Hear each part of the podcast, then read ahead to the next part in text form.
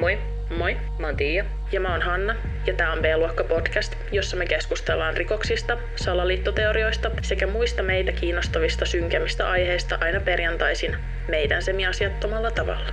Tätä podcastia voi kuunnella yleisimmiltä podcast-alustoilta, kuten esimerkiksi Spotifysta, iTunesista ja Suplasta. B-luokka-podcastin ääniversion löytää myös YouTubesta. Käykää tilaamassa kanava. Aiheeseen liittyviä kuvia löytää myös meidän Instagram-tililtä, joka löytyy nimellä B-luokka Official. Samalla nimellä meidät löytää myös TikTokista ja Facebookista.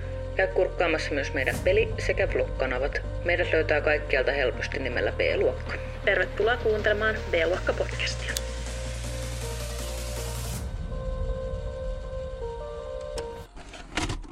Kuningatar Elisabeth on kuollut. Näinhän se teki. Jep. Ja me ollaan kuningatar Elisabetista puhuttu ainakin yhdessä jaksossa, joka oli siis prinsessa Diana jakso. Joo. Rest in peace, Queen Elizabeth. Ei varmaan muuta. Kaikenlaista maailmassa tapahtuu. Näin on. Mä voin kertoa tästä teille kaikille yhteisesti, että mulla on muuttanut uusi naapuri. Ja mun naapuri asuu mun yläkerrassa. Ja se siis kuulostaa siltä, että siellä asuisi norsulauma. Vaikka ilmeisesti tämä henkilö asuu siellä koiransa kanssa kahdestaan. Mä oon tehnyt salapoliisityötä ja on selvittänyt tämän. Tia avautuu siitä enemmän vielä meidän vlogikanavan ensimmäisessä vlogissa. Jep. Sitten kun se tulee ulos, niin kuulette siellä. Jos tältä taustalta kuuluu semmoisia niin askeleen ääniä, niin ne on mun naapuri. Tai se, se ääni kuuluu mun naapurista. Se askeltaa siellä niin kovaa, kaverit, että se kuuluu Tian asuntoon niin kovaa, että sen mikrofoni nappaa sen äänen. Jep. Tiedättekö te, kun te koitatte joskus äänittää teidän naapureiden seikkailua, kun kuuluu joku hirveä mekkala ja se ei ikinä kuulu missään? Se on kova ääni silloin, jos askeleet kuuluu mikrofoniin, joten Niin on. onnea Tialle, joka on muutenkin herkkähipiäinen eikä kestä mitään ääniä. Mä siis, tiedätkö, kun mä tiedän, että mä asun kerrostalossa. Ja mä tiedän, että jos mä haluan asua rauhassa, niin mun täytyy muuttaa johonkin muuhun kuin kerrostaloon. Mutta kun mä oon saanut olla tässä talossa niin rauhassa neljä vuotta, niin tää on ihan hirveä shokki, kun nyt tänne muuttaa joku, ketä pitää koko ajan jotain meteliä. Tiia siis vaan valittaa, mutta ymmärtää samalla sen ää, tota niin, omat elämänvalinnat. Juurikin näin, mutta mennään nyt tapauksen pari, eikö näin? Tänään käsitellään Jamesonin perheen mysteeriä. Alkuun mä haluan sanoa, että tässä jaksossa tullaan käsittelemään lapsen kuolemaa, mutta ei kuitenkaan kovin yksityiskohtaisesti. Lisäksi me keskustellaan itsemurhasta ja mielenterveysongelmista, joten jos tämmöiset aiheet ahdistaa, niin tiedätte mitä tehdä. Tämä tapaus on edelleen selvittämättä, joten tässä jaksossa tullaan spekuloimaan todella paljon. Tämä jakso on siis melkein täysin pelkkää meidän spekulointia. Ja tähän keissiin liittyy aika korkealentoisia hullujakin teorioita, joita me tullaan käsittelemään. Tästä aiheesta löytyy paljon tietoa ja laitellaan taas tonne lähteisiin videoita ja muuta matskua, että jos jää kiinnostelemaan, niin mä suosittelen käymään katsomassa niitä vielä, kun olette kuunnellut jakson. Pakko sanoa vielä tähän väliin, että olette enemmän kuin tervetulleita spekuloimaan meidän kanssa. YouTubessa on toi kommenttikenttä, mikä on loistava paikka spekuloinnille, tai ihan vaan meille viesteillä, tai Instagramin sinne kommenttikenttään, tai mihin vaan haluatte spekuloida. Olette tervetulleita. Halutaan kuulla teidän spekuloinnit myös. Jamesonin perheeseen kuului isä Bobby Jameson, joka oli tapahtumahetkellä 44-vuotias, Sherilyn Jameson 40 vuotta, heidän tytär Madison 6 vuotta sekä perheen tai oikeastaan Madisonin koira Meisi. Pakko sanoa näistä nimistä sen verran, että jos te haluatte etsiä tietoa tästä tapauksesta, niin kattokaa jakson tiedoista, että miten nämä nimet on kirjoitettu, koska niitä ei ole kirjoitettu ihan tavanomaisesti. Lokakuun 8. päivä vuonna 2009 perhe lähti kotoaan Eufaulasta Oklahomasta Red Oakiin tarkoituksenaan mennä ostamaan maata, jolle he voisivat asettua asumaan. Kuitenkin päiviä myöhemmin heidän autonsa löydettiin hylättynä, eikä perheestä näkynyt jälkeäkään. Mihin he olivat kadonneet ja mitä heille oli tapahtunut. Sherilyn ja Bobby tapasivat vuonna 2002, ja Sherilyn oli kertonut läheisilleen, kuinka Bobby oli hänen elämänsä mies ja heidät oli luotu toisilleen. Pari meni naimisiin muutama vuotta myöhemmin ja vielä samana vuonna Madison syntyi. Bobin ja Sherilinin on kuvailtu olleen tämmöisiä vapaita sieluja, ja mä käsitin sen tarkoittavan, että he halusi elää tämmöistä vapaata ja riippumatonta elämää. Vähän semmoinen boheemi-elämäntyyli houkutteli heitä. Jufaala, jossa perhetapahtumien aikaan asu, oli aika pieni kaupunki. Siellä asuu vuonna 2009 ja asuu muuten edelleenkin alle 3000 ihmistä. Muutto sinne oli kuitenkin vasta alkua ja he halusivat löytää paikan, jonne he vois asettua asumaan. He olivat jo aiemmin ostaneet tämmöisen kontin, jonne heidän oli tarkoitus muuttaa, kunhan vaan sopiva tontti, johon tämän kontin voisi asentaa löytyisi. He halusivat siis elää jopa askeettista elämää omassa rauhassaan.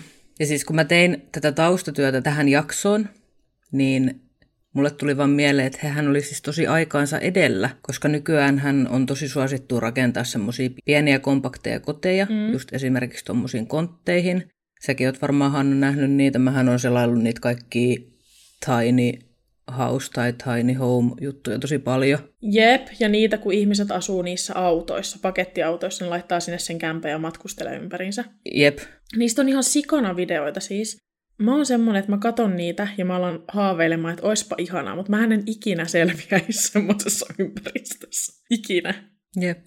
Mä en tiedä, mä voisin ehkä selvitäkin. Siis, jep, voi hyvin ollakin, mutta siis sehän ajaisi mut varmaan hulluuteen, mutta siis se vaikuttaa niiden videoiden perusteella, tiedätkö, jotenkin niin täydelliseltä, vaikka sehän on tosi vaikeaa monella tapaa. Niin on, juu. Eikä kyllä niin helppoa, mutta siis mäkin olen seurannut semmosia tilejä just, missä on oikeasti niin kuin näytetty, mitä se oikeasti on. Mm, mutta olisiko edes ihanaa, jos olisi niin kuin rakentaa semmoisen samantyyppisen ja sillä voisi vaikka kesällä mennä vaikka kuukauden. Se olisi ihanaa, mä tykkäisin niin paljon. Mäkin tykkäisin. Ja sitten me voitaisiin kuvata se meidän vlogikanavalle kaverit. Niin voidaan larpata sitten semmoista elämää, mitä näkee kaikkia YouTubettajia. Ja, tai sitten vaihtoehtoisesti kuvata meidän tappelut, koska se varmaan menisi siihen. Jep, niin menisi. Te ette tiedäkään, mitä täällä kulissien takana aina välillä tapahtuu.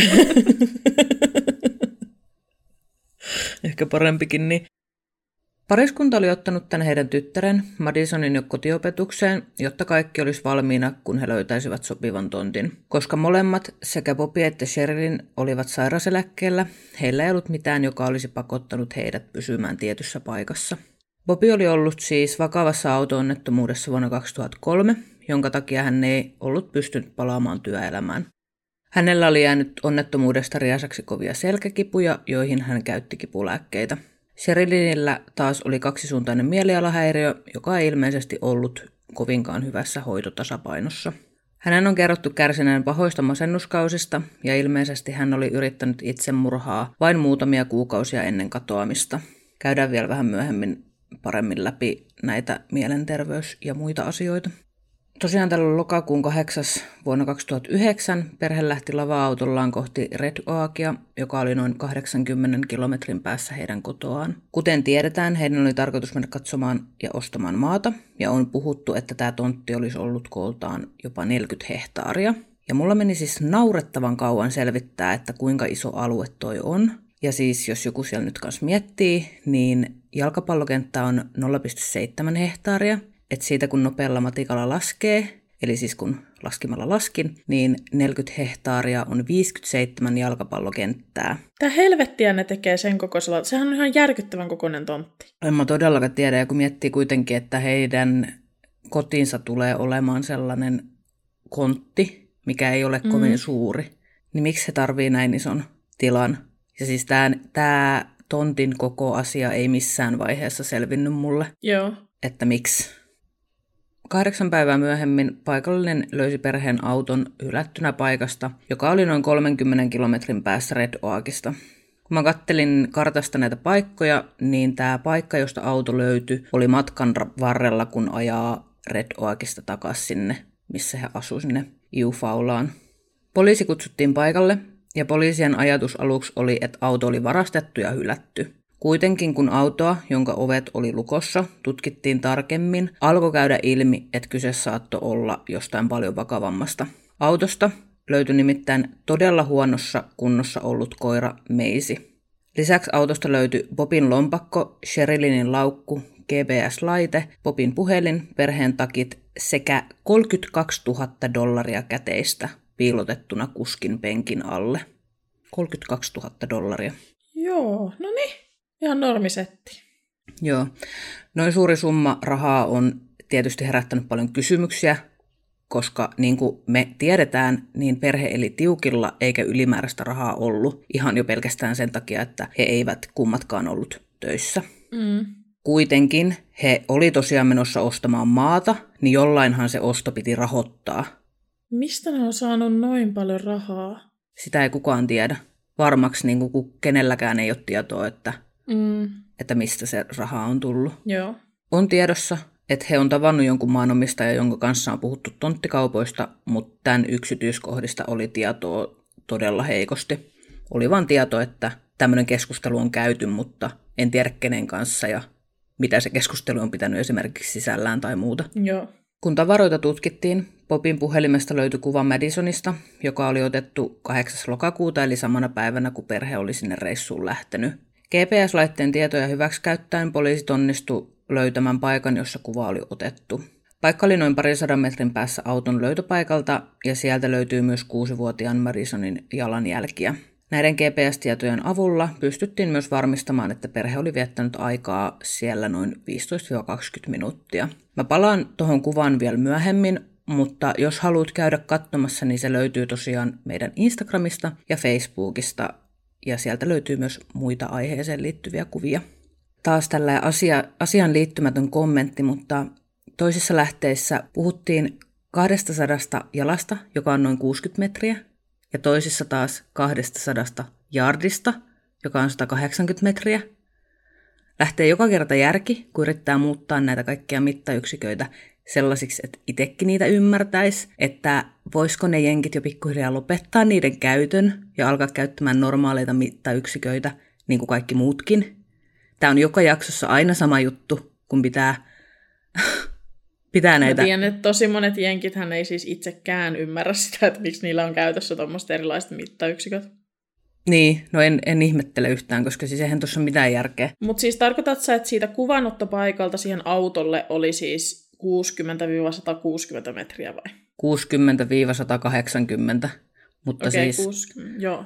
Joo. Mä tota, luulen, että se on toi parisataa metriä ennemmin kuin toi 60 metriä, koska toi tuli useammin ilmi toi parisataa metriä. Tämän kuvanoton jälkeen ei ole muuta varmuutta kuin se, että he on palanneet autolle, mutta mitä sen jälkeen tapahtui, ei tiedetä. Ja se tiedetään siis siitä, että he on palannut sinne autolle, koska siellä oli se puhelin tosiaan, missä se kuva oli. Poliisi pystyi selvittämään helposti, kelle auto kuulu sisältä löytyneiden tavaroiden avulla.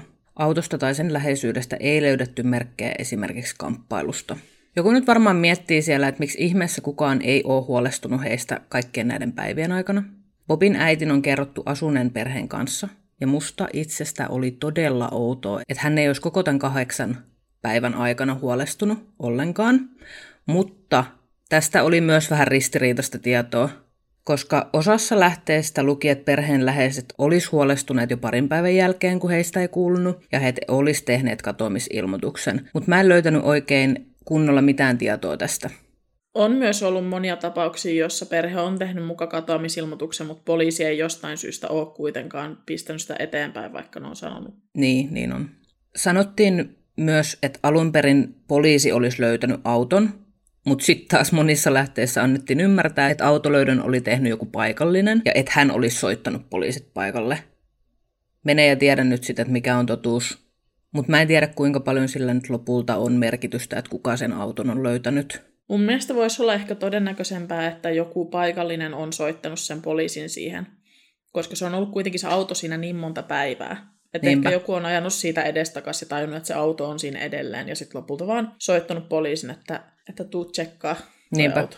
On sanottu, että tämä perhe on aiemminkin tehnyt semmoisia reissuja, jolloin edes läheisimmät ihmiset ei ole tiennyt, missä he on ja milloin he palaavat. Eli se voi toki selittää sitä, että miksei heistä ole oltu aluksi huolissaan. Ihmiset oli myös tosissaan nähnyt tämän auton näiden päivien aikana, niin kuin sä sanoit, mutta he oli ajatellut aluksi, että tämä auto kuului jollekin työporukalle eikä sen takia ollut kiinnittänyt asiaan sen enempää huomioon. Dokumentissa, jonka mä katsoin, joka on linkattuna tonne alas, niin perheen ystävä kertoi, että he oli hyvin yksityisiä ihmisiä ja että he saattoi olla hyvinkin vuoden puhumatta. Ja siis mä fiilaan tota ihan täysin, koska monilla varmaan on semmoisia ja mullakin on semmoisia kavereita, joiden kanssa näkee tosi harvoin ja saattaa olla muutenkin tosi vähän tekemisissä, mutta siitä huolimatta aina kun näkee, niin tuntuu, ettei mitään taukoa olisi ollutkaan missään välissä. Mutta tämä kyseinen tämä, että ei ole oltu huolissaan, on musta ihan tosi käsittämätöntä, ottaen ihan jo huomioon senkin, että heillä oli kuusivuotias lapsi mukanaan. Jep, ja siis mun täytyy tähän väliin sanoa, että joo, saa olla yksityinen ja saa olla oma elämä ja tällä, mutta pitää olla joku henkilö, jolle aina kertoo. Se ei tämmöisessäkään tapauksessa, tämä tilanne ei tavallaan ole niiden kadonneiden puolella siinä mielessä, että niillä on tavallista tehdä tämmöisiä tempauksia, että he vaan lähtee johonkin ja on niin kuin omissa oloissaan pitkiä aikoja. Niinpä. Koska nyt se vaan kuulostaa siltä, että he on taas mahdollisesti tehnyt tämmöisen tempauksen ja he on vähän epävakaita tämmöisen, tai tämmöisien menojen suhteen. Joten kertokaa aina, kun menette johonkin, niin jollekin, että mihin olette menossa ja milloin olette palaamassa aina, joka kerta. Mun mielestä se on niin tärkeää. Niin on, niin on. Se, että te kerrotte jollekin aina, niin kuin poikkeuksetta, niin jos teille sattuisi jotain, niin se on aina teidän puolella, että tämä henkilö aina kertoo, kun se menee johonkin ja kun se tulee takaisin. Joo. Koska Madison oli tosiaan jo otettu pois koulusta, ei sieltäkään huolestuttu, kun tyttö ei tullut kouluun, tietenkään, kun hän ei enää käynyt siellä. Noniin. Seuraavana päivänä aloitettiin massiiviset etsinnät perheen löytämiseksi. Vaikka paikalla oli satoja etsijöitä, helikoptereita, droneja, hevosia, muuleja ja useita koirapartioita, mitään ei kuitenkaan valitettavasti löydetty. Muuleja? Joo, mä mietin vähän, että mitä ihmettä, mutta joo, muuleja. Eikö muuli ole semmoinen eläin, hevoseläin? Joo, se on niinku aasin ja hevosen yhdistelmä. Aha. Joo, niillä on tuolla Jenkeissä vähän eri hommelit. Näköjään. No jos toimii, jos muuli toimii, niin mikä, Niinpä. mikä siinä? Jep. Koirapartio oli saanut hajujäljen ja vienyt nämä etsijät tämmöiselle vesisäiliölle. Ja ilmeisesti tämä vesisäiliö oli jopa ihan tyhjennetty, mutta sieltä ei ollut löydetty mitään. Eli tässä keississä on se, että tässä on tosi paljon vihjeitä, todisteita, mutta mikään ei silti ole selvää. Kun mä kävin tätä keissiä läpi, niin mulla oli tosi monta kertaa semmoinen olo, että okei, että tämä, tämä on se, mitä niille on tapahtunut. Ja seuraavan kahden minuutin päästä mä oon sillä, että ei, tämä, tämäkään ei niin käy järkeä. Niin, eli tulee semmoinen umpikuja jostain informaatiosta. Niin. Tuosta koiriutusta täytyy sanoa, niin kuin meillekin joskus kommentoitu, muistaakseni, että koirathan haistaa tosi tosi pitkään hajuja. Mm. Jos joku on kulkenut jossain, niin tosi erikoista, että koira on niin kuin vienyt jonnekin vesisäiliölle ja sitten ei siitä eteenpäin. Mm. Minnekään. Niinpä. Koska mäkin uskon, että niistä varmasti on jotain jälkiä, tai pakkohan niistä on olla siellä jälkiä. Niin on. Tämä on tosi, tosi outo. Noin viikon kuluttua etsintöjen aloittamisesta ne lopetettiin tuloksettomina. Vaikutti kuin perhe olisi kadonnut savuna ilmaan. 16. marraskuuta vuonna 2013, eli neljä vuotta myöhemmin, metsästämässä olleet henkilöt löysivät vain noin viiden kilometrin päästä auton löytöpaikasta kahden aikuisen ja yhden lapsen jäänteet. Paikalta löytyi lisäksi kengät, palasia vaatteita, hampaita sekä luita. Jäänteet kuuluivat Bobille, Sherilinille ja Madisonille. Koska ruumista ei ollut jäljellä kuin luut, oli kuolemansyyn tutkinta todella haastavaa, eikä kuolemansyytä pystytty varmistamaan. Kuolemansyytutkija kertoi, että jäänteissä ei ollut todettavissa mitään vammoja, mutta koska ruumiit oli niin huonossa kunnossa, ei voitu pois sulkea sitä mahdollisuutta, että ruumissa oli saattanut olla jonkinlaisia vammoja. Nämä jäänteet ei olleet siis edes kokonaisia, vaan osia luista puuttui. Uskotaan, että alueen eläimet olivat mahdollisesti tuhonneet ruumiita. Make sense. Jep. Ja mä sanon vielä sen verran noista ruumiista tai näistä jäänteistä, että ne jäänteet löydettiin tosiaan vierekkäin ja on pystytty todentamaan se, että nämä ruumiit on ollut kasvot alaspäin. Oh-oh. Eli he ei ole ollut selällään, vaan mahallaan. Sitten tulee siis mieleen heti ensimmäisenä joku telotustyylinen. Niin tulee, siis toi on tosi tosi erikoista. Ja edelleen, ne oli vain viiden kilometrin päästä niin kuin siitä. Niin. Siellä on ollut helikoptereita, siellä on ollut se koirapartio, mikä on mun mielestä tosi erikoista. Joku voi taas, joka tietää jotain näistä koirahommista, niin kertoa meille, että onko tämä oikeasti erikoista. Mulle se kuulostaa erikoiselta, että koira ei ole löytänyt heidän luo. Niinpä. Ja kaikki nämä etsinnät ja kaikki. Tietysti niin, niin. Vähän on kyllä outoa. Nyt me aletaan spekuloimaan sillä, että mitä tälle perheelle oikein tapahtui. Tähän tapaukseen on tosiaan liitetty niin huumeet, mielenterveysongelmat kuin paranormaalit ilmiötkin. On spekuloitu, että he olisivat lavastaneet oman kuolemansa, olleet todistajan suojeluohjelmassa, murhattu tai tehneet murha itsemurhan. Ja me käydään nyt läpi muutamia näistä teorioista. Ja ensimmäinen teoria liittyy huumeisiin. Tästä aamusta, jolloin perhe lähti matkaan, on olemassa myös valvontakameravideo. Videolla näkyy, kuinka vanhemmat pakkaa autoa ja kulkevat auton ja talon väliä jopa yli 20 kertaa. Parin liikkumista videolla on kuvattu erikoiseksi. Välillä he pysähtyy tuijottamaan tyhjyyteen tai toisiaan. On myös sanottu, että he eivät puhu tai muutenkaan kommunikoi tämän videon aikana toisilleen kertaakaan. Toi video on tosi heikkolaatuinen. Ne pätkät, mitä mä oon siitä nähnyt, on tosi huonoja, joten mä en itse osaa antaa mitään arvioa yhtään mistään, mikä liittyy siihen videoon. Lähteessä on kuitenkin spekuloitu sillä, että oliko pari mahdollisesti tuolla videolla jonkun huumaavan aineen vaikutuksen alaisena. Tästä huumeiden käytöstä ei kuitenkaan ole mitään todisteita. Parin tunteneet on kieltänyt heidän käyttäneen huumeita, eikä myöskään talon etsinnöissä löydetty mitään huumeisiin viittaavaa. Molemmilla oli käytössään reseptilääkkeitä ja niiden tyhjiä purkkeja löytyi autosta – Mä en tiedä tarkemmin, että mistä lääkkeestä oli kyse, mutta eikös ne tuolla Jenkeissä usein lyö kouraan opioidipohjaisen kipulääkkeen ja siinä sitten ollaan hetken päästä koukussa siihen lääkkeeseen. Jep, mutta siis kun sä katsoit niitä videoita, niin oliko ne siis niin heikkolaatuisia, että niistä oli mahdoton saada mitään noita sun kuvaamia yksityiskohtia niin kuin selville? Oliko se sun mielestä sen olosia, että ne siis pysähteli ja tuijotteli toisiaan ja tuijotteli tyhjää?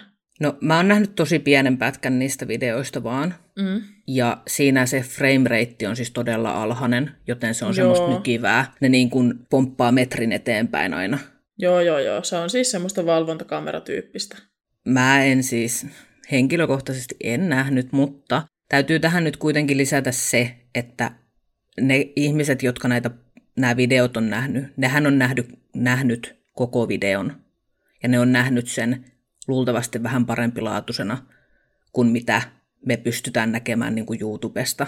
Mm, jep. Että voihan se olla, mutta mä en itse henkilökohtaisesti en saanut siitä Semmoista niin vaikutelmaa, semmoista. joo. Niin. Mutta tolleen kuvailtuna kuulostaa mun mielestä todella erikoiselta, että, tai tulee semmoinen jotenkin niin kuin jännitys oikein, että mitä, mitä mm. ihmettä. Se on erikoista käytöstä kyllä. Kuten mä tuossa aikaisemmin sanoin, niin Sherilinin kaksisuuntainen ei ollut hoitotasapainossa, mutta mä sain käsityksen, että hän söi lääkkeitä siihen epäsäännöllisesti. Tätä, tätä huumeiden käyttöteoriaa ei ole tosiaan mitenkään pystytty todistamaan, ja ainoa syy, miksi asia on spekuloitu, on tosiaan tämä heidän käytös tässä videolla, ja se, että ilmeisesti alueella, jossa he asu, niin kuin Jenkeissä kaikkialla, oli paha huumeongelma.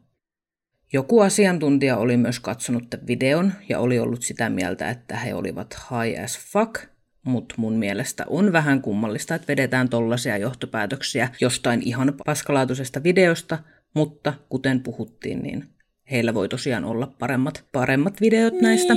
mutta sitten samaan aikaan, millainen asiantuntija kuvaa jotain asiaa sanomalla high as fuck? Ei ketään. Se olen minä, ketä sanon niin. Ah, okei, okay, okei. Okay.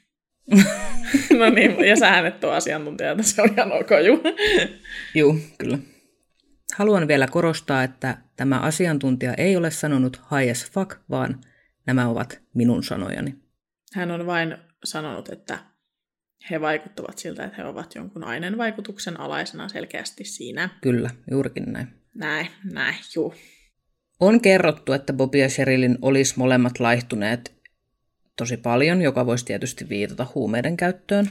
Jossain luki siis, että he olivat vain varjoja entisestä tai jotain tämmöistä. Mm, toki siihen voi olla monta muutakin syytä, esimerkiksi mielenterveysongelmat tai nämä selkäkivut. Niin, tai ihan mikä vaan, mikä vaan. Niin.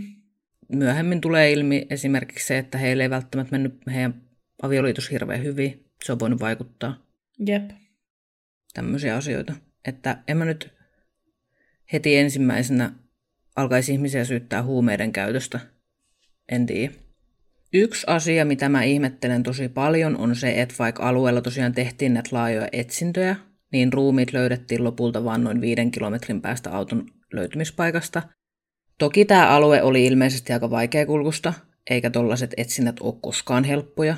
Mutta onko mahdollista, että kun näitä etsintöjä on tehty, ei perhe ole ollutkaan vielä kuollut, eikä heitä sen takia ole löydetty? Olisiko voinut olla, että perhe on murhattu jonkun toimesta?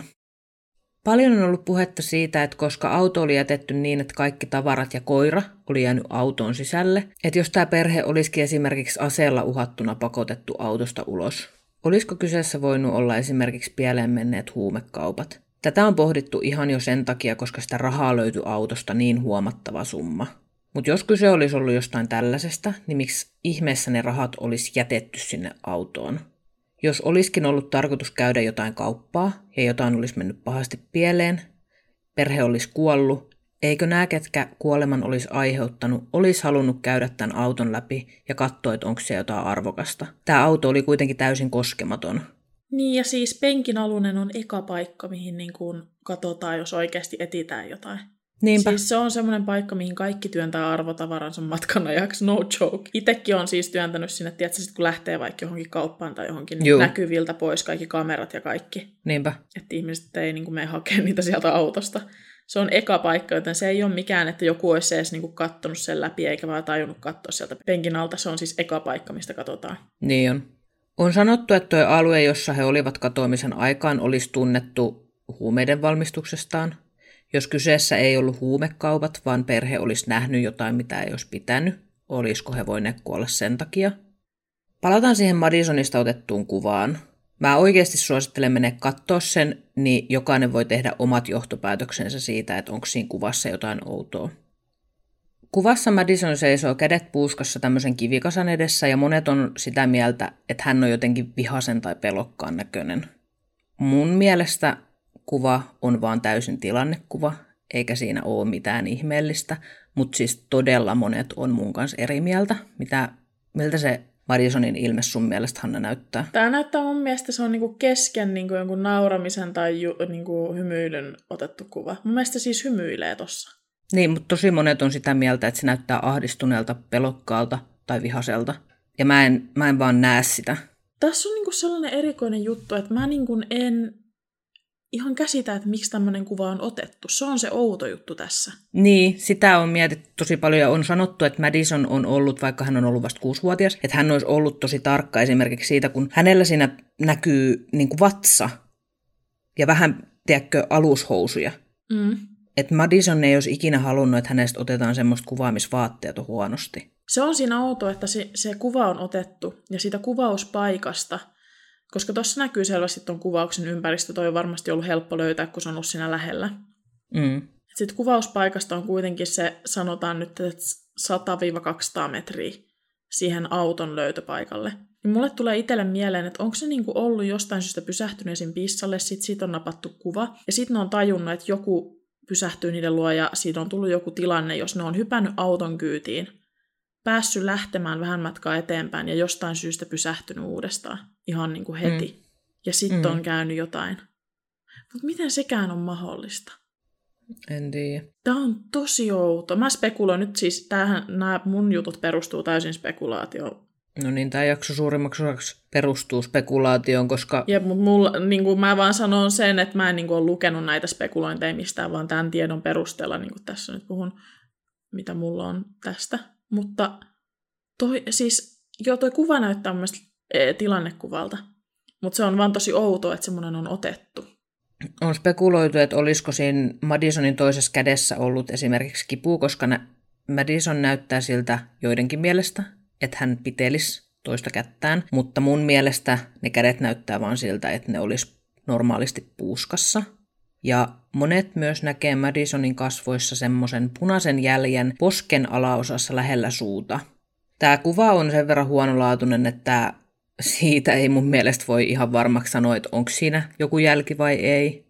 Mutta yksi teoria, mikä liittyy tähän kuvaan, on se, että kuvaa ei olisi ottanutkaan nämä Madisonin vanhemmat, vaan joku ihan muu. Mutta sitten voidaan toki miettiä, että miksi tämmöinen kuva olisi otettu edes. Tämä näyttää mulle tämä kuva siltä, että tämä on siis täysin kesken liikkeen. Se on vaan kädet puuskassa tuossa pihalla mm. ja sitten siitä on päätetty ottaa se kuva.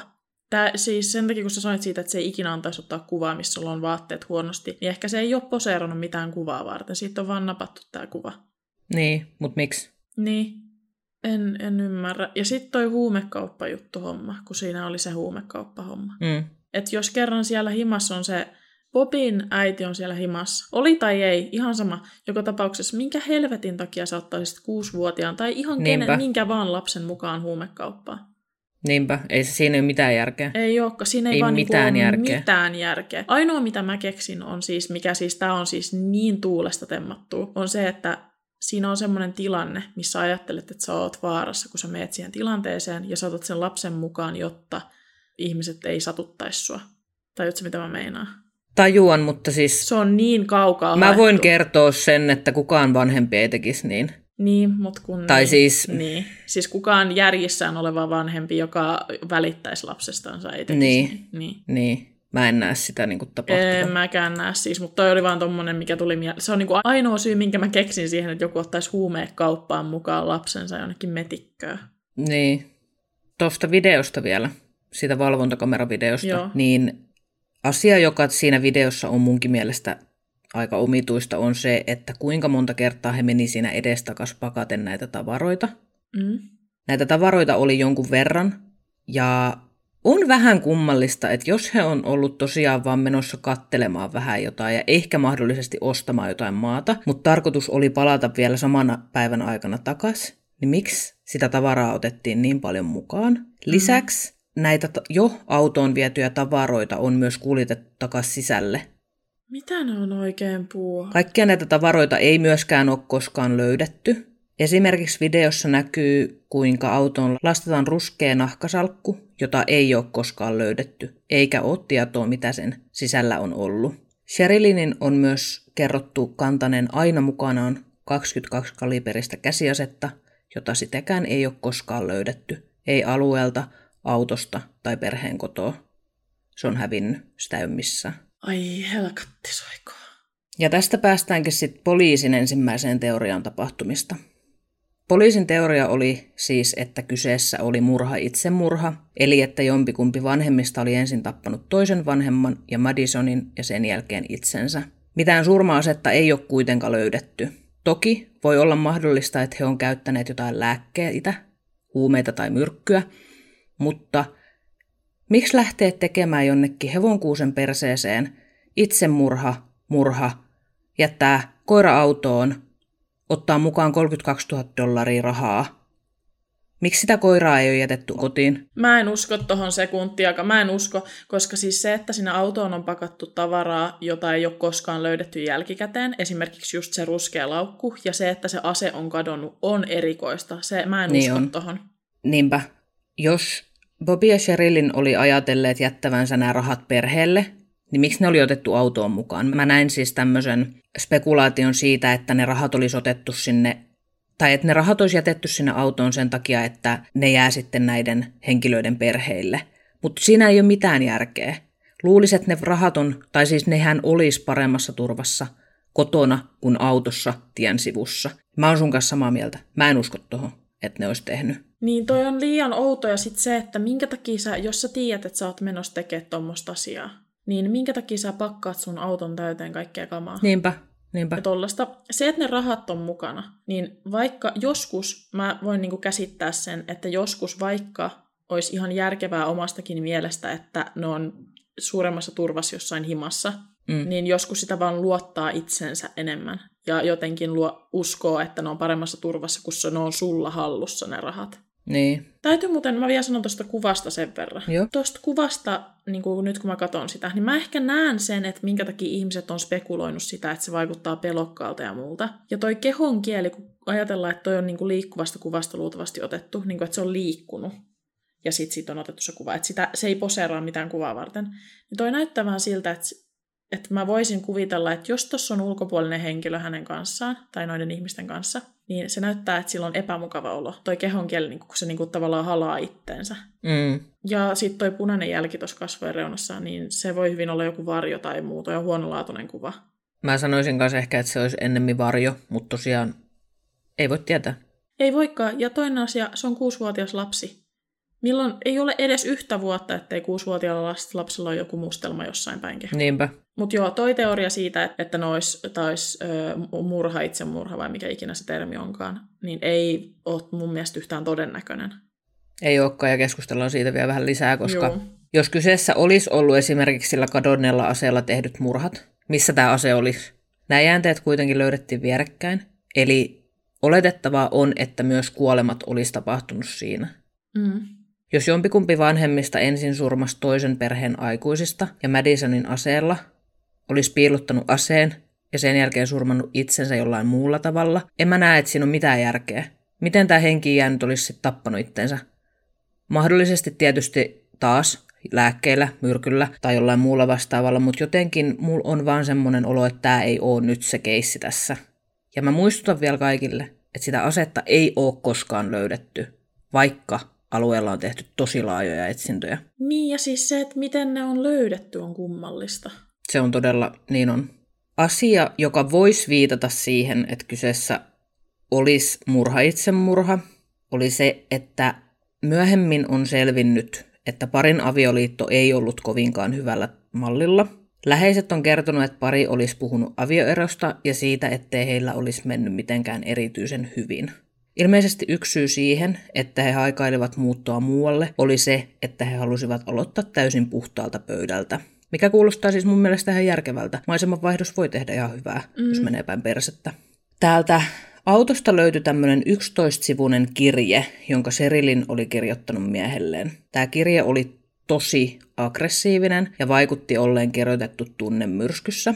Siinä Sherilyn muun muassa väittää, että Bobby ei koskaan rakastanut perhettään ja että Sherilyn halusi avioeron miehestään. Lisäksi hän kertoi vihaavansa miestään ja haluavan tehdä itsemurhan.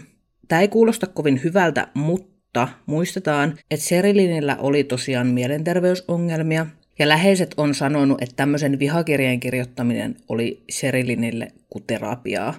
Eli siis päästää kaikki ulos, eikä Bobin ollut välttämättä edes tarkoitus koskaan nähdä tätä kirjettä. Sherilinillä oli myös päiväkirja, johon oli kirjoitettu paljon tämmöistä samankaltaista settiä. Läheiset on kertonut, että Sherilin kirjoitti tuohon päiväkirjaan lähes aina ollessaan vihainen tai muuten huonolla tuulella, ja sen takia tekstit oli niin vihaisia ja aggressiivisia. Kaksisuuntainen, johon hän ei aina syönyt lääkkeitä, varmasti myös vaikutti tähän. Jep, ja tämä on nyt tosi extreme, tämä hänen tekstinsä tietysti. Mutta kyllä mm. mä voin samaistua siihen, että sillä hetkellä, kun on ihan helvetin vihanen, niin ajattelee siis ihan hetken jotenkin tosi silleen niin kuin, että ei ole mitään järkeä enää siinä. Niin. Se, siinä tunnekuohussa. Ja sitten kun se menee ohi, niin on silleen, että no niin, nyt ehkä munkin tunnekuohu oli niin kuin vähän Vähän ylimitoitettua tai ylimitoitet, niin. Joten niin kuin, mä tavallaan näen sen, että siinä hetkessä on voinut kirjoittaa tosi rumasti, ja sitten ei, se otta, ei niitä tarkoita niitä asioita välttämättä ihan sillä mittakaavalla, mitä siinä hetkessä on kirjoittanut. Ei, ja siis mä ymmärsin, että Sherilin ei puhunut näistä asioista Mm. Ääneen, vaan tämä oli hänen keinonsa niin kuin purkaa sitä. Jep, mikä siis kuulostaa aika terveeltä jopa. Niin, siis no, sehän ei nyt koskaan hyvä asia, jos ei puhu asioista, mutta se, että oikeasti pyrkii käsittelemään niitä jollain tommosella tavalla, niin sehän on vaan hyvä asia. Jep. Mutta jos kyse on oikeasti vaan niin kun tosi suuren niin kun tunnemyrskyn purkamisesta, niin ehkä hänen olisi kannattanut vaan polttaa ne sivut. Ja, tiedätkö, koska nyt, me, nyt tuossa on myös spekulointivaraa. Niinpä, niin on. Niin on. Puhutaan tästä perheen koirasta. Meisi oli kaiken perusteella ollut autossa koko tämän ajan, eli kahdeksan päivää. Ilman ruokaa ja vettä, suljetussa tilassa. Lokakuussa tuolla alueella lämpötilat nousee jopa yli parinkymmenen asteen, ja autossa asteet on toki vielä enemmän. Koira oli toki tosi huonossa kunnossa, kun se löydettiin, mutta Mä ja monet muut on ihmetellyt sitä, että miten se koira oli ylipäätänsä ollenkaan hengissä. Saattaa siis olla, että tämä pikkumeisikoira oli vaan ihan helvetillinen taistelija, eikä tässä ole mitään outoa. Kahdeksan päivää. Niin, Ilman noin vettä. isoissa lämmössä. Siis, Niin. anteeksi mun kommentti tähän. Ei voi olla hengissä enää kahdeksan päivää, koska mä oon kuumassa autossa. Ei mun tarvi olla edes viittä minuuttia ja mun pitää päästä pihalle sieltä. Niinpä. Se on koira vielä, pieni koira. Tai en tiedä, mutta... Mä siis katsoin näitä tämän alueen keskilämpötiloja lokakuussa, Mm. niin keskilämpötila oli noin 23 astetta ylimmillään ja alimmillaan noin 4 astetta. Eli siis siellä autossa on ollut tosi kuuma. Sillä on tullut ihan helvetin kova jano. Ei tarvi niin kuin ensimmäisen päivän aikana jo. Tätä on siis spekuloitu tosi paljon, tätä koira-asiaa, mutta siitä ei ole päästy oikein mihinkään, niin kuin, sitä on vaan mietitty, että miten voi olla mahdollista. Mutta yksi, mitä mä mietin tosi paljon, mikä ei selvinnyt mulle missään vaiheessa, on se, että löydettiinkö tämän auton avaimia koskaan? Niin, arvaa mitä mä mietin myös. Joo. Koska tästä tieltä kuitenkin ihmiset on ajanut ohi ja nähnyt sen auton. Eikö kukaan ole nähnyt sitä koiraa? Kiinnostaa tosi paljon, koska siis mä, jos mä näen kaupan pihalla kesällä, Mutta täytyy ottaa huomioon, että tämä oli siis pieni koira. jep, mutta luulisi, että se, mutta jos se on niin kuin ollut hädässä siellä autossa ja ohi on mennyt ihmi, niin auto ja näin, niin luulisi, että se on niin osoittanut, haukkunut siellä sisällä. Niin, mutta siis sekin voi olla, että se on ollut niin heikko jo siinä vaiheessa. Niin, eikö se ole tosi outoa, että kukaan ei ole edes kurkannut sinne sisään? Niin. Jos mä näkisin... Kyllä mä siis, just se, että jos mä näkisin jossain samassa paikassa auton ja mä ajaisin siitä yhden, no kak, jos mä ajaisin kaksi kertaa ohi ja mä näkisin, että siinä on joku auto, niin kyllä mä kävisin katsoa, että mikä siis homma. ehdottomasti. Siis mä olisin silleen, että hei, vaikka varmaan just sulle olisin, koska me nyt ollaan niin läheisiä, että hei, mä oon huomannut, että tuolla tien varressa aika outossa, pa- oudossa paikassa on auto. Meidän täytyy käydä katsomassa se tilanne Niin. siellä. Niinpä. Ehdottomasti, se on omituista. Se on saanut kahdeksan päivää se auto olla siinä ilman mitään. Se on, se on tosi kummallista. Ja siis mä mietin sitä, että jos siellä sisällä on ollut elävä eläin, Mm, niin se on, tekee tästä mun mielestä vielä kummallisempaa. Ihmiset on uteliaita. niin on. Ja varsinkin, kun kyse on tuommoisesta paikasta, mikä on aika harvaan asuttua, ihmiset luultavasti tuntee toisensa siellä. Niin. Niin se, että sinne ilmestyy joku random auto, On mahdollista toki, että se koira on ollut siellä niin pitkään, mutta mulle tulee myös mieleen tietysti se, että kun kuitenkin ohi on ajanut varmasti ihmisiä, ehkä tuommoisessa paikassa, missä on omituista, että siihen tien viereen vaan, en tiedä, onko se sitten. Että jos niin jotain sattuu, vaikka bensa loppuu, onhan siellä nyt varmaan siis metsästäjiä ja tämmöisiä niin kuin vaeltajia sun muita, ketkä, ketkä niin kuin saattaa jättää autonsa johonkin tollai. jep, Mut kahdeksan päivää, hei. kahdeksan pä- se on outoa. Se on tosi outoa. En tiedä. No, mennään eteenpäin. Joo. Sitten mennään tämmöisiin vähän toisenlaisiin teorioihin, että noin puolta vuotta ennen katoamista Bobi oli nostanut oikeuskanteen omaa isäänsä vastaan, jossa kerrottiin Bobin mukaan perheen pelkäävän henkensä edestä Bob senioria, ja että tämä oli aiemmin ollut väkivaltainen Bobia kohtaan, ja jopa ajanut tämän yli autolla. Tämä isä ei ilmeisesti ollut mikään ihan kovin kiva tyyppi, Oikeuden dokumenteissa häntä on kuvailtu vaaralliseksi mieheksi, joka kuvitteli olevansa lain yläpuolella. Lisäksi hänet on yhdistetty prostituutioon, huumeisiin, jengeihin ja jopa Meksikon kartelliin. Ei nyt kuulosta kovin hyvältä. Nyt vähän soi hälytyskellot kyllä. Vähän, vähän soi hälytyskellot joo nyt. Nyt taas salapoliisi täällä vähän yhdistelee ihmisiä ja tilanteita. Anteeksi, ei saa, tämä vakava asia, mutta niin kuin, anteeksi. On siis aika lailla selvää, että tämä isä ja poika ei ollut hyvissä väleissä ja tämä vihanpito oli alkanut jo vuosia aiemmin, kun Popi oli mennyt työskentelemään isänsä huoltoasemalle. Isä oli luvannut pojalleen osan rahoista, jotka hän saisi kun myisi huoltoaseman eteenpäin, joten Bobi oli työskennellyt isälleen ilmaiseksi. Kun Bob Senior oli myynyt huoltoaseman eteenpäin, ei Bobi ollut saanut pennin pyörylää. Kun Bobi oli alkanut sitten penäämään rahoja isältään, oli asiat käyneet väkivaltaiseksi ja isä oli uhannut tappaa poikansa. Juuri tämän isän takia oli muuten asennettu ne turvakamerat, josta mä aiemmin puhuin. Okei, okei, okei, okei. Poliisi ei ole kuitenkaan koskaan epäillyt isää mistään, ja sitä ei ihan suoraan sanottu, mutta ilmeisesti hänellä oli alibi siis tälle ajalle. Bob Seniorin veli on kertonut, että Bobby oli joko kotonaan lepäämässä tai sairaalassa katoamisen aikaan, eikä hän missään nimessä voinut uskoa, että hän olisi kykeneväinen tappamaan oman lapsen lapsensa. No, mutta se on ajanut oman lapsensa päältä. Niin, mutta vaikka tekisikin jotain tuommoista, niin ihmisillä kuitenkin on jotain, tiedätkö, se saat olla aika niin kuin kylmä, niin kuin niin. todella kylmä, että sä meet ja tapat sun oman lapsen lapsen. Mm. Mutta miten se nyt eksy just tolle paikalle? Mikä? No miten se, miten se niin Bobin isä olisi just tonne, tonne eksynyt tonne keskelle? Ei mitään. Niin, niin. Niinpä. Bob Senior kuoli vain muutama kuukautta katoamisen jälkeen. Kuolin syystä mä en kuitenkaan löytänyt mitään tietoa.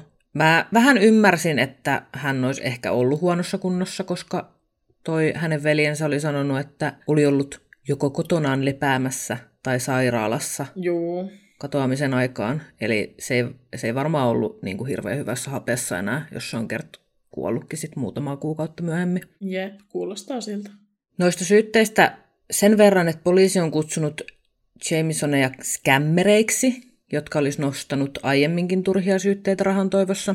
Vuonna 2005 he olivat nostaneet kaksi oikeuskannetta autoonnettomuuden takia ja olivat ilmeisesti olleet suunnitelleet nostavansa kanteen myös Iufaulan koulupiiriä kohtaan syytä. Mä en tähän tiedä, että miksi he oli ollut nostamassa tämmöistä syytettä. Mä en siis tiedä, että oliko heille joku tämmöinen tapa tehdä rahaa, mutta jotenkin tuosta isää vastaan nostetusta kanteesta tuli ainakin sellainen olo, että se saattoi olla ihan oikeasta syystä tehty. Tosiaan toi isä ei kaiken tiedon perusteella ehkä ollut mikään puhdaspulmunen, eikä tosiaan mikään hirveän kiva ihminen. Niin ja siis kuulostaa mun mielestä motiivilta se, että jos se isä on ihan perseestä ollut, kaikin puoli, mm. ja sitten nyt se ei anna niitä lupaavia ja saa rahojakaan. Mm. Niin siinähän olisi niinku motiivi, että no jotenkin ne rahat sieltä nyt on saatava, tiedätkö, kun on aikaa ja kaikkea laitettu sitten. Niin siis motiivi tälle oikeuskanteelle. Niin, sitä mä just meinasin. Että jos ne on ollut silleen, no se on muutenkin perseestä, että nyt sitten ei ole mitään syytä enää olla nostamatta siitä jotain Niinpä. oikeudellista juttua. Seuraava teoria on puhdas onnettomuus. On siis mahdollista, että kyse on vain siitä, että perhe on kohdannut jonkunlaisen onnettomuuden, ehkä he eksyivät ja kuolivat janoon tai kylmyyteen. Voihan se olla, että asia on tosiaan näin, eikä tähän liity yhtään mitään mysteeriä, mutta tässä teoriassa kummastuttaa se, että miten ne jäänteet löytyi ihan vierekkäin, eikä ollut mitään näkyvää syytä sille, mikä heidän kuolemansa olisi aiheuttanut. Popilla oli myös ongelmia selkänsä kanssa, jotka vaikutti jonkun verran hänen liikkumiseensa. Olisiko hän pystynyt vaeltamaan viiden kilometrin matkan? Ehkä olisikin. Vaikea sanoa. Ehkä joku eläin on hyökännyt heidän kimppuun. Mutta se, että ne kaikki kolme on vierekkäin, niin ei se ihan niin kuin minkään eläimen hyökkäykseenkään kyllä ihan istu. Niin vierekkäin ja naamat alaspäin. Niin. Se kuulostaa siltä, että joku on sanonut, että mikä maahan ma- naamat alaspäin. Ja siis toi, että ne on eksynyt, niin miten niin eksynyt sieltä autolta vai? On siis mietitty, että he olisi lähtenyt jo niin kuin patikoimaan ilman takkejaan ja ilman mitään tavaroita. Vaikuttaa omituiselta. Vaikuttaa siis kummalliselta, että he olisi käynyt siellä kuvanottopaikalla, jossa heillä oli puhelin mukana. He olisi vienyt puhelimen takas autoon ei ottanut mitään tavaroita mukaan ja lähtenyt patikoimaan. Mm. Bobilla oli oikeasti siis, hänen liikkumisensa oli huonoa sen selän takia. Hänellä oli siis kroonista kipua siellä selässä, mm. johon hän joutui syömään kipulääkkeitä. Ei kuulosta ihan siltä, että hän olisi siinä kunnossa, että hän voisi lähteä vaan vaeltelemaan johonkin. Jep, ja ilman takkeja ja... Ilman takkeja, ilman mitään kamoja. Jos ne on lähtenyt patikoimaan, niin siinä on jotain omituista. Siis jos se on ollut niiden niin kuin se eikä. Sitten on kyllä joku, tiedätkö, henki ottanut vallan niistä tai jotain. Joo, ei, ei ole kyllä. Mä en usko tuohon onnettomuusteoriaan kyllä. En, en voi uskoa. Ainoa, mikä siinä patikointijutussa on, niin että ne on lähtenyt jostain kummallisesta syystä karkuun sieltä autosta niin kuin tosi nopealla aikataululla. On mennyt pitkän matkan, joutunut tilanteeseen, jossa joku villipeto on ollut siellä ja sitten ne on mennyt sen takia maahan ja jotain on sattunut. Mm. Mutta siis toi, on niin, toi kuulostaa tietysti niin kaukaa haetulta. Niin, kuulostaa. Nyt mennään näihin vähän kummallisiin teorioihin. Sekä Popi että Sherilyn oli hyvin uskonnollisia ja varsinkin Sherilynillä oli vahva usko yliluonnollisiin asioihin. Heidät tuntenut pappi on kertonut tutkijoille, että pari oli kertonut hänelle, kuinka he näkevät henkiä, ja että Madison on keskustellut enkelien sekä hengen nimeltä Emili kanssa. Mä nyt kuitenkin näkisin, että tässä on kyse ihan vain lapsen mielikuvituskaverista, mutta koska Sherilyn oli tilassa, jossa uskoi vahvasti näihin asioihin, hän teki mielessään asiasta hänen uskomuksiinsa sopivan. Tämä on siis mun oma spekulaatio. Ihmiset on kertonut, että Sherilyn tuntui olevan pakkomielteinen näistä asioista, ja hän oli naapurustossa ihan yleisesti kertonut olleensa noita, ja jopa spreijanneensa tontillaan olevaan konttiin sanat noidat ei tykkää, jos mustia kissoja tapetaan, ja oli ollut ihan varma, että joku naapureista myrkytti hänen kissojaan. Popi oli kertonut myös tälle papille, kuinka hän oli nähnyt heidän talonsa katolla useamman pahan hengen, jotka tekivät perheelle kiusaa. Popi oli myös kysynyt, oliko olemassa joku erikoisluoti, jolla nämä henget pystyisi ampumaan. Mulla tulee mieleen vaan tässä se, että kyse on ihmisestä, joiden mielenterveys on syystä tai toisesta järkkynyt pahasti, mutta perheen ystävä on kertonut Sherilinin sanoneen, että mitä hullummaksi ihmiset sua luulee, sen helpommin ne jättää sut rauhaan. Niin. Ja tiedettiin, että perhe nimenomaan halusi omaa rauhaa. Niin, että jos toi niiden tommonen niinku show on ollut tavallaan just sitä, eli showta, koska ne on halunnut olla rauhassa. Niin. Tähän samaan teemaan liittyy myös se, että kuolemat liittyisi johonkin kulttiin. Sherilinin äiti on kertonut, että heidän tyttärensä olisi puhunut hänelle, kuinka perhe kuuluu jonkun kultin hitlistille, eli siis tarkoitetaan tämmöistä tappolistaa. Mitään todisteita tällaisesta ei kuitenkaan ole. Siis, mutta nytten mun täytyy ottaa esille meidän aikaisempi jakso. Joo, mikä? Otan siis esille tässä nyt ton Heaven's Gate-jakson, jossa kaksi ihmistä myös keskenään spekuloi ja kehitteli kaikenlaista omassa rauhassansa. Et se ei ole niinku mahdotonta. Kaksi Ei ihmistä, olekaan. jotka on vähän, jolla on samantyylisiä niinku ajatuksia näin, niin alkaa sitten nostamaan itsensä ja omia niinku uskomuksiaan tietylle tasolle. Mm, Eikä se ole niinku mitenkään edes harvinaista. ei olekaan. Et siinä niinku kaksi, tai pieni perhe, joka haluaa olla omassa rauhassansa ja näin miettii jotain kokemuksiaan, ja se on vaan niin. En halua tässä järkyttää nyt kenenkään usko tai hengellisiä kokemuksia. Itselläkin on ollut erikoisia kokemuksia, niin kuin me ollaan puhuttu, mutta tosiaan, jos sä itse etsit asioista, tavallaan tässä on mun mielestä hyvin läsnä se, että etsivä kyllä löytää. Mm, niinpä. Eli jos sä kuulet jotain ja sä oletat tai haluat, että siellä on jotain erityistä, niin siellä myös on. Niin on, jep. Sä oot ihan oikeassa. Mutta ei voi tietää. Ei voi tietää, oliko heillä oikeasti tämmöisiä kokemuksia. Eikö ollut? Halusko he vaan, että ihmiset pysyy heistä loitolla, että he saa omaa rauhaa? Voiko, tai voi olla, että kyse oli, mutta siis oliko kyse vaan mielenterveysongelmista, jotka eskaloitu? Ei, ei voi tietää. Ei voikaan, mutta täytyy kyllä sanoa, että heti tuosta samalla kun mä sanon, että niinku etsivä löytää ja kuulee asioita, jos haluaa kuulla ja yhdistää ne tiettyihin asioihin, jos haluaa, niin samaan aikaan mun täytyy sanoa, että silloin kun sä alussa sanoit siitä, että ne pakkas sitä autonsa ennen sitä lähtöä ja siinä öö, niiden valvontakamerassa niin on mahdollisesti kohti, jos ne vaan seisoo ja tuijottaa tyhjää Mm. tai vaan tuijottaa toisiansa sanomatta mitään. Ja eka ajatus, mikä mulle tuli mieleen, että että tähän voi liittyä jotain oudompaa, mitä me ei voida selittää.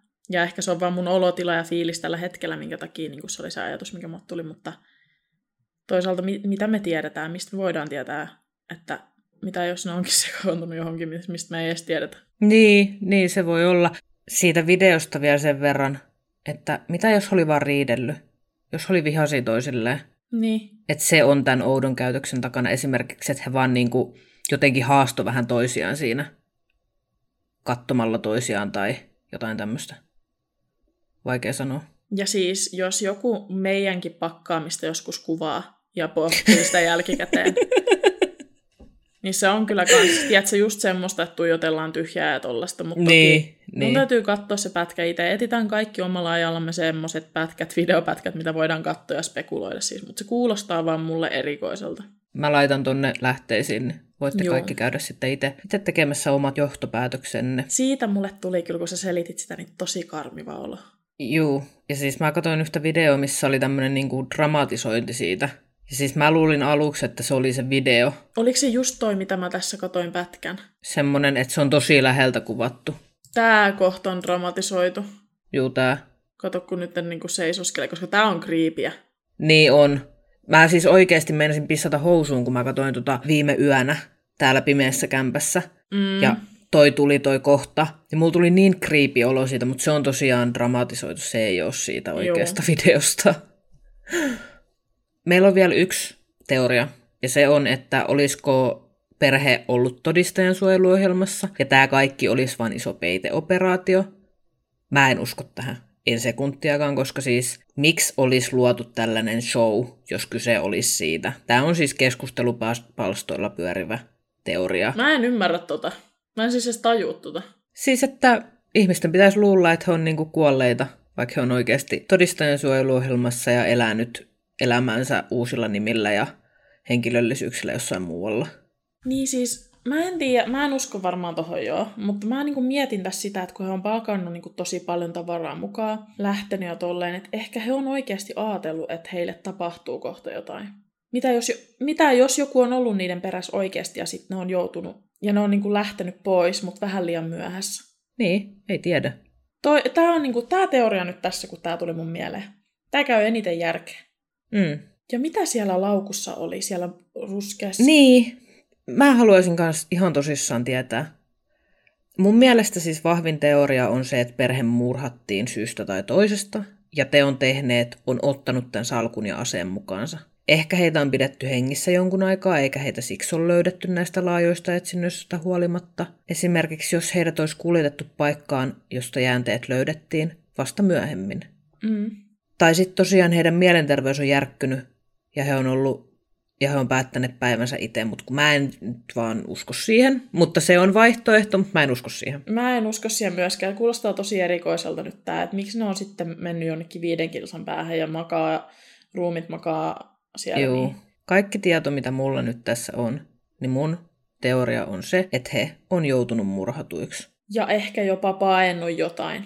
Niin, en tiedä miksi, en tiedä kenen toimesta. Mä tosiaan toivoisin, että tämä vielä selviäisi joskus. Niin, ja mä toivon, että te laitatte teidän spekulointia, että onko tämä meidän spekulointia hullu, koska siis tässä mun valmis spekulointi, kaikki vaan, ootteko te valmiina? No niin, anna tulla. Joo. He on lähtenyt jostain syystä, he pelkäs jotain, että joku uhkaa heitä. Joku asia, ihan sama mikä. Ja tämä myös mun mielestä ehkä vähän selittää sitä, että jos he on seissyt siinä videolla ja kattonut tyhjää ja kattonut toisiansa. Se on semmoista käytöstä, niin kuin semmoista lopun alkukäytöstä, tiedätkö? Niin kuin, että nyt me lähdetään. Ehkä mieti, jos ne onkin ollut silleen, että me ei enää palata tänne. Mitä jos niin. on oikeasti lähtenyt siinä mielessä, että me ei enää tulla ikinä takaisin tänne. Niillä on ollut ihan hirveästi mukana rahaa ja tavaroita ja tälleen. Tai jos niillä on jotain hallussaan, mitä joku toinen haluaa. Mitä siellä ruskeassa salkussa oli? Mm. Ja jos heidät on murhattu aseella, niin sittenhän se selittäisi sen, että se ase on kadonnut. Ja se kuva. Jos he on paennut jotain, niin voihan olla, että heidän mielessään olisi jotenkin järkevää ottaa matkalta kuvia. Että jos jotain sattuukin. Mm. Että ehkä siinä on ollutkin joku semmoinen tarkoitus sillä kuvalla. Niin, voi olla. Mä mietin myös sitä, että jos he on pysähtynyt tai joku on pysäyttänyt heidät, ja he tarkoituksella esitti, että he on pysähtynyt ottamaan kuvaa. Mm. Että jos joku ajaa ohi, niin se näyttäisi, että ne on niinku, niillä on joku syy pysähtyä siihen. Mutta mä en tiedä, että näkyykö tämä paikka siis siihen paikkaan, missä se auto oli. Okei. Okay. Tämä, tämä kuvahomma, tässä on niin monta tämmöistä hommaa, mikä mä oon vaan silleen, että miksi? Mikään ei niinku, niinku toimi vaan. Ei toimikaan, niin siis niin kuin mä just sanoin, tai aikaisemmin tuossa sanoin, että kun sulla on joku teoria, mihin sä alat uskomaan, niin sitten joku toinen asia romuttaa sen teorian ihan Jep. täysin. Se, se kuva on kriipi myös. Miksi se on niin kaukana sieltä autolta? Onko se pysähtynyt sillä autolla siihen, vai onko se kävellyt sinne siitä autolta ja sitten palannut autolle? Mä uskon siihen, että joku on siis pakottanut ne siitä autolta pois. Että he on ollut jo lähdössä, sen takia ne kaikki kamat on siellä autossa. Niin. Mä en usko, että he on itse jättänyt sitä autoa. Voihan se olla, että ne on pysähtynyt siihen auton kaasien tien viereen, lähtenyt oikeasti jostain syystä jalottelemaan. Niillä on kuusivuotias lapsi. Niin vaikka pissalle. Niin, tai, tai ihan sitten, mitä vaan. Sitten kato, kuitenkin autossa istuminen voi olla tosi rankkaa, jos sulla on pahoja selkäkipuja. Niinpä, niinpä. Niin ne on lähtenyt jalottelemaan. Ja sitten ottanut jostain syystä sen kuvan. Se kuvakin on nyt, kun tämä niin on tämän homman kuulu ja katsoo sitä kuvaa, niin se on kyllä erikoinen sekin. Niin on. Mutta ei sillä tavalla, en tiedä. Ja sitten joku on tullut, tietsä, siihen. Mieti, jos oikeasti ne on painut jotain, niiden on pakko ollut lähteä jalottelemaan. Ja sitten väärän aikaa lähtenyt jalottelemaan, joku on mm. seurannut niitä. Niin, mutta kun se puhelin on viety sinne autoon takaisin. Niin ehkä ne on ollut silleen, että hei, että takaisin autolle, jättäkää kamat tähän ja lähtekää mukaan. Niin, jep, totta. Mutta se on niinku sata varma, että sinne autolle he on mennyt. Jep. Ja sekin, että jos ne on lähtenyt, vaikka kun sä sanoit se, että jos ne on lähtenyt niinku, ö, vaan kävelemään niinku kauemmas ja sitten eksynyt ja sitten ne on siellä viiden kilsan päässä, niin minkä takia ne on jättänyt sen koiran sinne autoon? Niinpä, se just, se koira oli tosi tärkeä sille tyttärelle. Sitä ei ikinä, ikimaailmassa olisi jätetty autoon. Eli tämäkin taas romuttaa sen siihen, että ne olisi lähtenyt johonkin vitun vaellukselle, mihin mä en uskonut alun perinkään, mutta niin siis... Ei joo, ne on painut jotain, joo, tämä on meidän teoria. Sitten ne on ajanut jonkun aikaa, sitten selkäkivut on aiheuttanut sen, että, tai joku muu syy, että niin on täytynyt lähteä jalottelemaan. Ne on lähtenyt kaikki yhdessä, koska ne on painut jotain. Ja mm. sitten, tämä on siis täysin spekulaatio ja tämäkin perustuu ihan tyhjän varaan, mutta tämä on ainoa, mitä mulle tulee mieleen. On jalotellut vähän taaksepäin siinä, ne on jäänyt kiinni. Ketä ikinä niitä on ikaa jahdannut on jäänyt kiinni. No se on sanonut, että takas autolle, jättäkää kamat sinne ja sitten lähetään. Ja ainoa suunta, mihin mennään silloin, on metikkö. Mm. Ja jos niillä on ollut mukana ase, ja sitä asetta ei enää ole, ja ruskea salkku on kadonnut. Mitä jos siellä salkussa on jotain tärkeää ja ne on lähtenyt jalottelemaan ja kantanut literaalista salkkuun mukana? Niin, sekin voi olla. Anyway, tässä spekulaat, moni spekulointituulella nyt ollut tänään kyllä.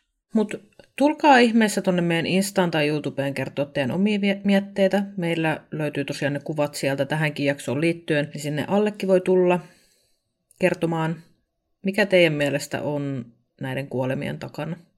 Onko tämä teidän mielestä onnettomuus? Ollaanko me Hannan kanssa ihan hakoteilla taas? Mahdollisesti, mahdollisesti. Et jos joku uskoo tähän meidän teoriaan, niin rullatkaa tuonne kommentteihin tai käykää jostain lukea kommentteja, niin näette sitten siellä, kun joku romuttaa meidän spekuloinnit niin, ihan totaalisesti.